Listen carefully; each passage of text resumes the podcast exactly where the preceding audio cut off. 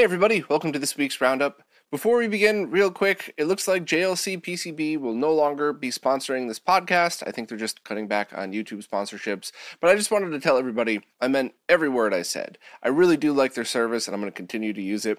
Working with their bill of materials is still a massive pain in the however, once you get it right, everything goes smoothly. So I hope to work with them again in the future, and I also hope to be getting more sponsorships soon because I really want to continue to do these. But I just wanted to let everybody know like there wasn't a problem or anything because a few people had asked, you know, what happened last week? Why were there no sponsorships? So I just wanted to say everything's cool. Thanks to JLCPCB. But let's jump in and see what we got going on this week. First up, My Life in Gaming just released a video about how to use your PS2 Slim power supply on most retro consoles. There's a few it's not going to be compatible with at all, but if you have an extra one of these laying around and you needed a replacement PSU for some other consoles, this is definitely a good choice. Now, while I would absolutely recommend watching it, especially if you want to do something like this or if you're just a curious nerd like me, I do want to put my own 2 cents into this and just add a slightly different perspective. If you have a failing power supply for a console and you're thinking, I want to go out and buy a new one, I would not do this. I would just go get one of those Triads that so many of us have been consistently testing and making sure that they're okay, at least equal to the original. And I think overall, I would not hunt down a 20-year-old used power supply to try to convert as your main one. But if you already have one, that's a completely different story. You could certainly save a little bit of money. So definitely check out their video. Everything was great. All their info was correct. It was fact-checked by people much smarter than me. So still an awesome and entertaining video. I just wanted to remind everybody, you know, if you need a brand new power supply, definitely just go and check out one of the Triads. And retrorgb.com/triad.html has all the links you could need, including international links if you're not in the US. Next, Andy King recently added a whole bunch of guides for CRT tube testers to his CRT database. And this origin story sounds exactly like the RetroRGB origin story in that it seems like a lot of info on how to use these tube testers was scattered all across the internet, making it really hard to figure out how to use the one that you have, to kind of figure out some nuances. And Andy just took all of that information and is making very clear and easy to use guides. Now, easy to use. Make sure you understand how to work on a CRT. I always say this, I don't care how annoyed people get. The chances of you modding your Super Nintendo and dying are zero unless it's something like you get hit by a meteor while you're modding it or you mod it in the bathtub. It's not a dangerous thing to do. However, working on CRTs is dangerous and the chance of death, while small, is not zero. So please be careful while working on this stuff. However, if you're already comfortable working on it, definitely check this out. Sterling did a great post that kind of summarized what to expect from this, but overall, it's just a really great resource if you want to work with tube testers to kind of see the current state of your tube, see if it needs rejuvenating, which that's kind of a whole other thing that you might not want to do unless you knew what you were doing. But overall, the main guide as well as the B&K Precision 467 and 490 guides are mostly complete, and sections on the destructive features are also there, as well as the Sencore CR7000. So, you know, I'm just kind of saying model names out here. If you don't have a CRT tester, you're definitely going to want to dig in and really just research which one to buy. But if you already have them, definitely reference this database and see what you got, because it's really, really awesome to have all of this info compiled in one place like this. So thanks, Andy, for doing the work, and thanks, Sterling, for writing a nice post so we all understand what it is. This week's roundup is sponsored by whoever the got me sick. I can't believe I'm sitting here sick with a raw throat in late May, so if I'm barely able to make it through these sections or if I sound and look all weird, that's all it is. Oh, and by the way, thank you to everybody who supports and click like, subscribe, click on the support section. My throat's raw. You all know what to do. Thank you. Analog just opened pre-orders on their Duo console, and I have a lot of good things to say, but unfortunately, as usual, most of the mainstream publications are missing some of the very important parts. So I have to start with what, in my opinion, is a negative, but I have mostly positive thoughts about this. So, OpenFPGA is not going to be supported with the Duo. And it's only on their website in tiny little print at the end with a little asterisk next to some of the stuff on it. It is not clear at all. A bunch of weird turtleneck wearing analog trolls got mad at me for saying that it wasn't clear. It's not clear at all. And I think many people bought this thing assuming that it was going to perform like the Pocket and be able to load up all of these cores. And I'd certainly hoped that, because I thought it would be a very neat way to have a docked Pocket core type of thing. But OpenFPGA is not going to be supported on this. So as long as you're clear about that and as long as you're cool with it, the rest of what I have to say is all positive, but I just wanted to make sure, because their press releases are brilliant. I have never said anything other than praise for Chris's press releases, but they're also very controlled, and the no emulation thing is bullshit. It's hardware emulation, and there's nothing wrong with that either. But now onto the positive stuff. My favorite part of this by far, and I know this is just my opinion, but I love how it actually kind of looks like a Duo console.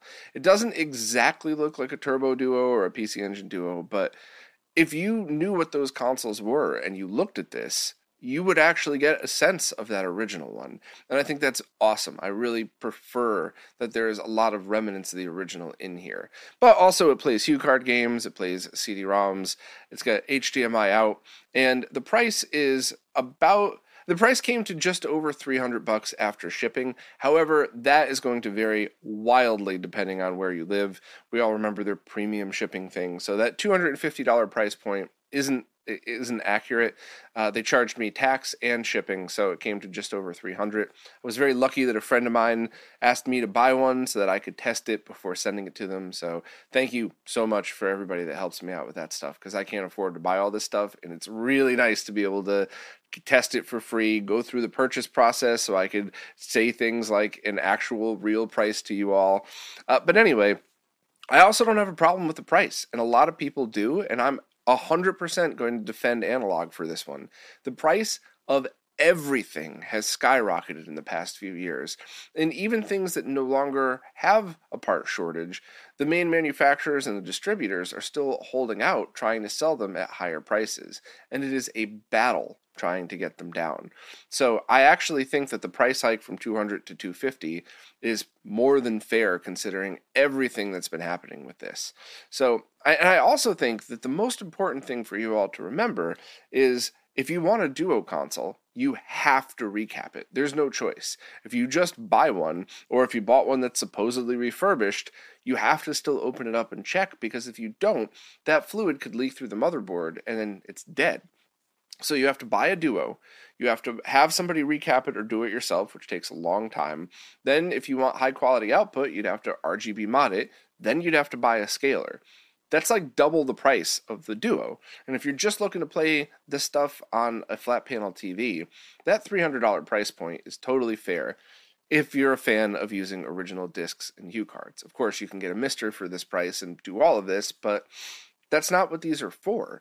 So while I've always stood up to whatever weirdness I didn't like about Analog, I've also always defended them in that a lot of people just want to play their original games. They don't want to mess with this. They don't have the time to do it. They like to use their original console or cartridges. Sorry. So I'm 100% behind this product. I think it should be awesome. I would love to know if it works with the Turbo EverDrive Pro and if Kevin somehow made the stereo audio work. There's a lot of questions I have about it, but I just think that the bottom line is that the price is fair. I like the look of the console. If it performs as well as the rest, you're going to get a lot of value for it. I just don't really like that they didn't include OpenFPGA, and I think many of us would have paid more for that feature, because if you're a fan of the Duo, having that sitting on your table, or your TV stand, whatever, it just kind of looks awesome and original. So, I don't know. I wanted to make sure I was very clear about this, because whenever you talk about Analog, you have two sets of trolls. You have the ones that hate them and the ones that love them. And the ones that love them are just so strange to me. But I wanted to be clear that they're not clear about not having OpenFPGA. But I like pretty much everything else about this. So, pre-orders are still available. And if you want their wireless... the 8BitDo's wireless controller, you can buy those now right from Amazon. You don't have to buy them through Analog. I left links to all of that right here.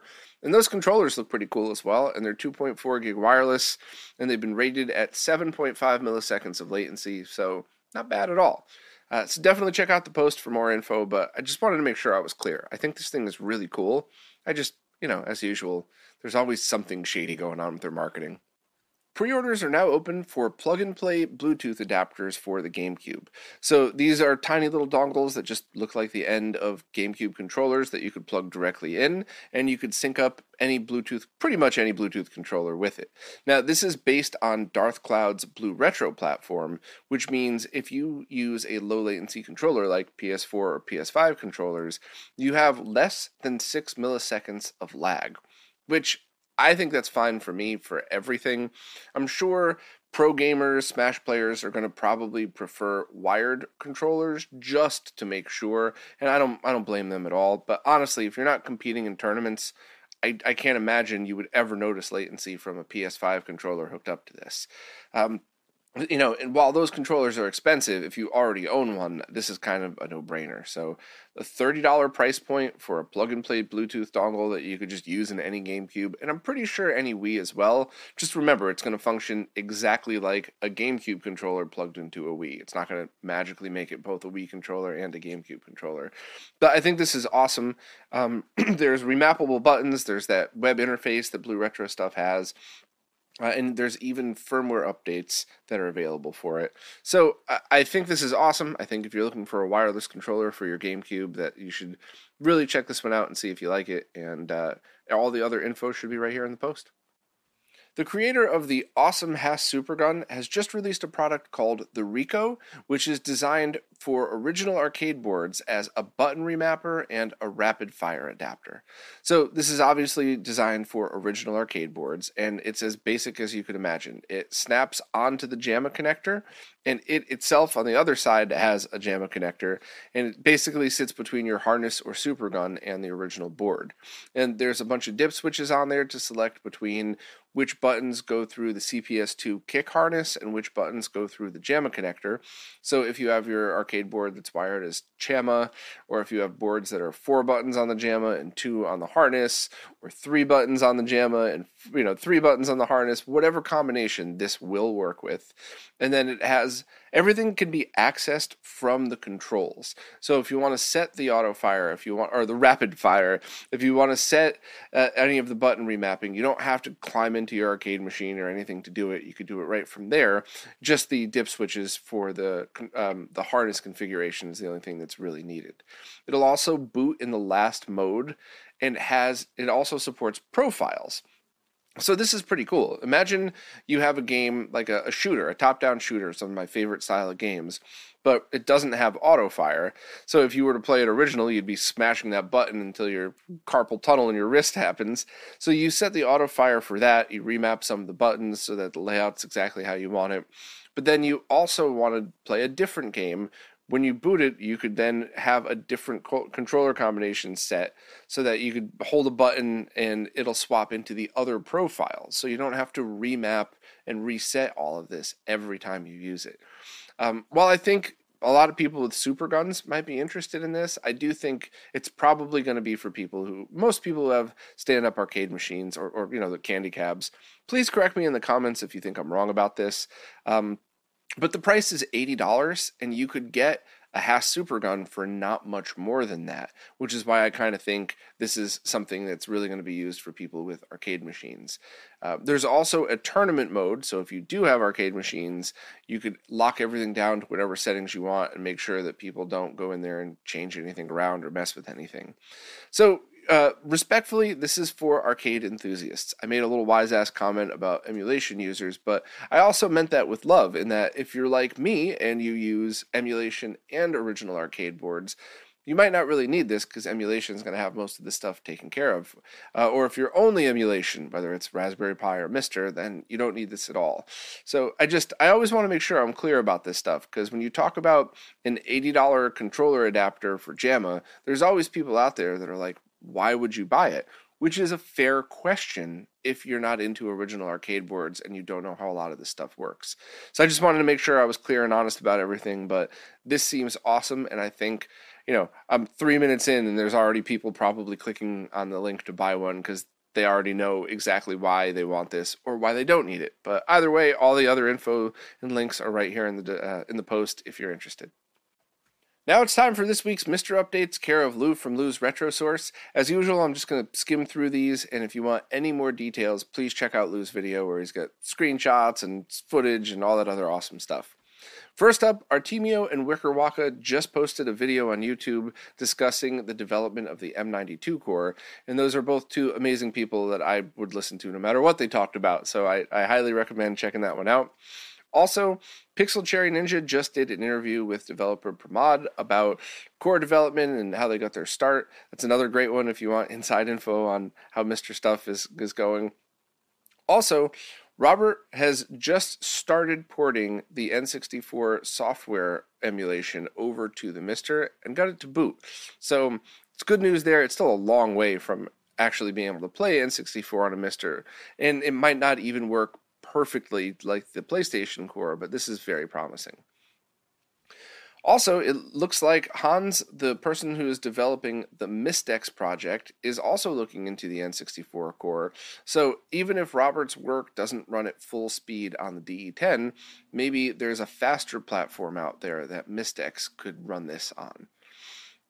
Next up, MiSTer Retro Wolf released a new video in the MiSTer series, which explains the hardware and core of the game Datori-kun, and it covers the function of the board, a schematic breakdown, and a bunch of other stuff. So if you really want to learn more about how these cores are created, this seems like a really great resource for it. Also, Hotego announced that the Neo Geo Pocket Core is needing completion. There's still some details, but a beta release is planned for June.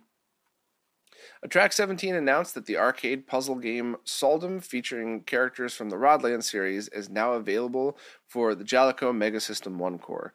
You could manually install it or just download it via Update All by enabling the CoinOp collection database. Next, Anton Gale's next step for the Taito System J core is to implement hit detection. So that's coming along step by step. Also, Hotego's team is working on the schematics for the arcade game Parodius Da, which shares tile map chips with Aliens and Super Contra, but the sprite chips are different. And the schematics will be available once completed. And also, Wizzo has just released a new extension called Remote. And I'd messed with this a couple weeks ago. I didn't know if it was public beta or private beta, and I liked it a lot. And this is a really great resource, I think, especially for people who have multiple MiSTers, and especially things like arcades or just people who have multiple stuff hanging out, because you could use your PC or cell phone, anything that's on the same network, to control the MiSTer and to load games, to reset it, whatever else. So imagine you set up an arcade, and you, whether it's in your home or whether it's your business, and you have a bunch of people over, you're hanging out, and something's not working, something needs rebooting, another game wants to be loaded. It might be way easier for you to just whip out your cell phone, click on the bookmark that you set for this, and just log in and change all those things than it would be to, depending on how you have it hooked up. Maybe you require a keyboard, maybe you need button combos. So I love this. I think this is an absolutely awesome thing to check out. So please, look at that one. Lou did a demo of it in his video, so make sure to check that out. And of course, make sure to subscribe to Lou, because there's no way I could keep up with all this stuff without him. So thanks, Lou. Next up, Eon just launched a $200 component to HDMI converter for the Xbox, and I don't think most of you should buy it. There's absolutely a use case where it would be a help, but this seems way overpriced, and you could do it all for half the price by buying individual piece components. So let me walk you through exactly why. This is not a hit piece. There's no drama. I'm just being blunt like always. People love me or hate me for it. That's fine. Whatever. Let's walk through this. First of all, this is a device that plugs directly into the AV port of an Xbox and converts component video to HDMI. Now, I have not used this, I've not seen one, but I'm assuming this is just an analog to digital converter, which is good because that means there's no chance of lag being added because there's no buffer.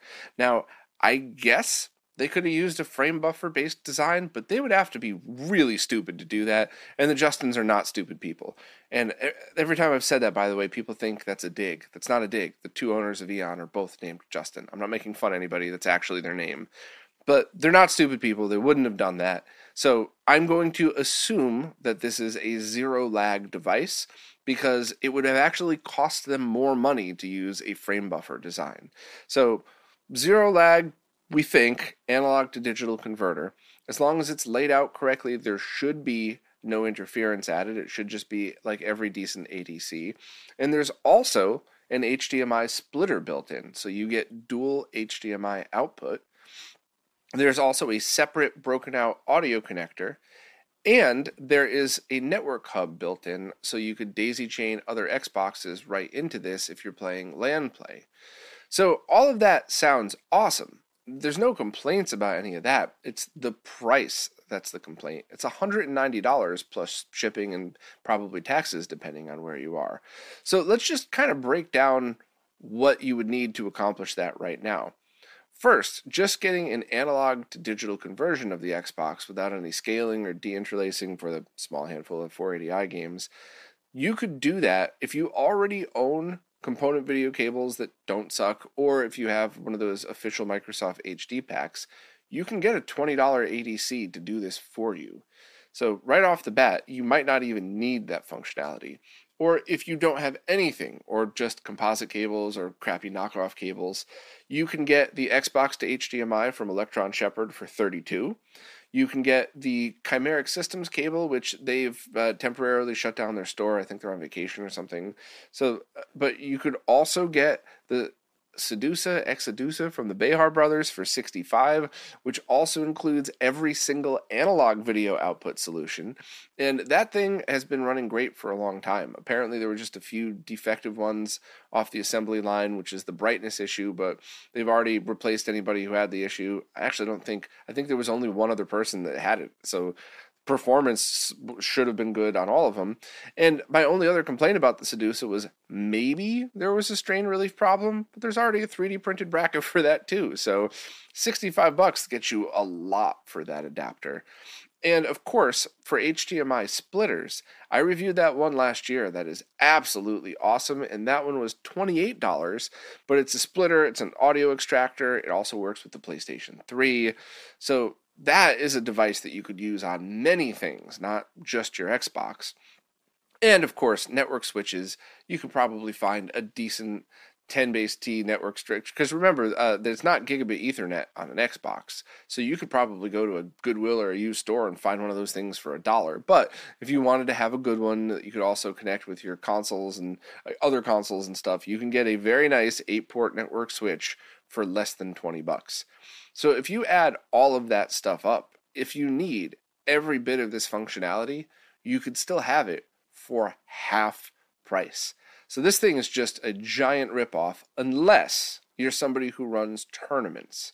Because in that case, if you think about the effort of carrying all of those devices with you to every tournament, as opposed to just carrying this and your Xbox, and then also daisy chaining the Xboxes together with some network cables as opposed to running everything through a switch. If you visualize carrying that and setting it up at each gig that you have, that's a lot of work.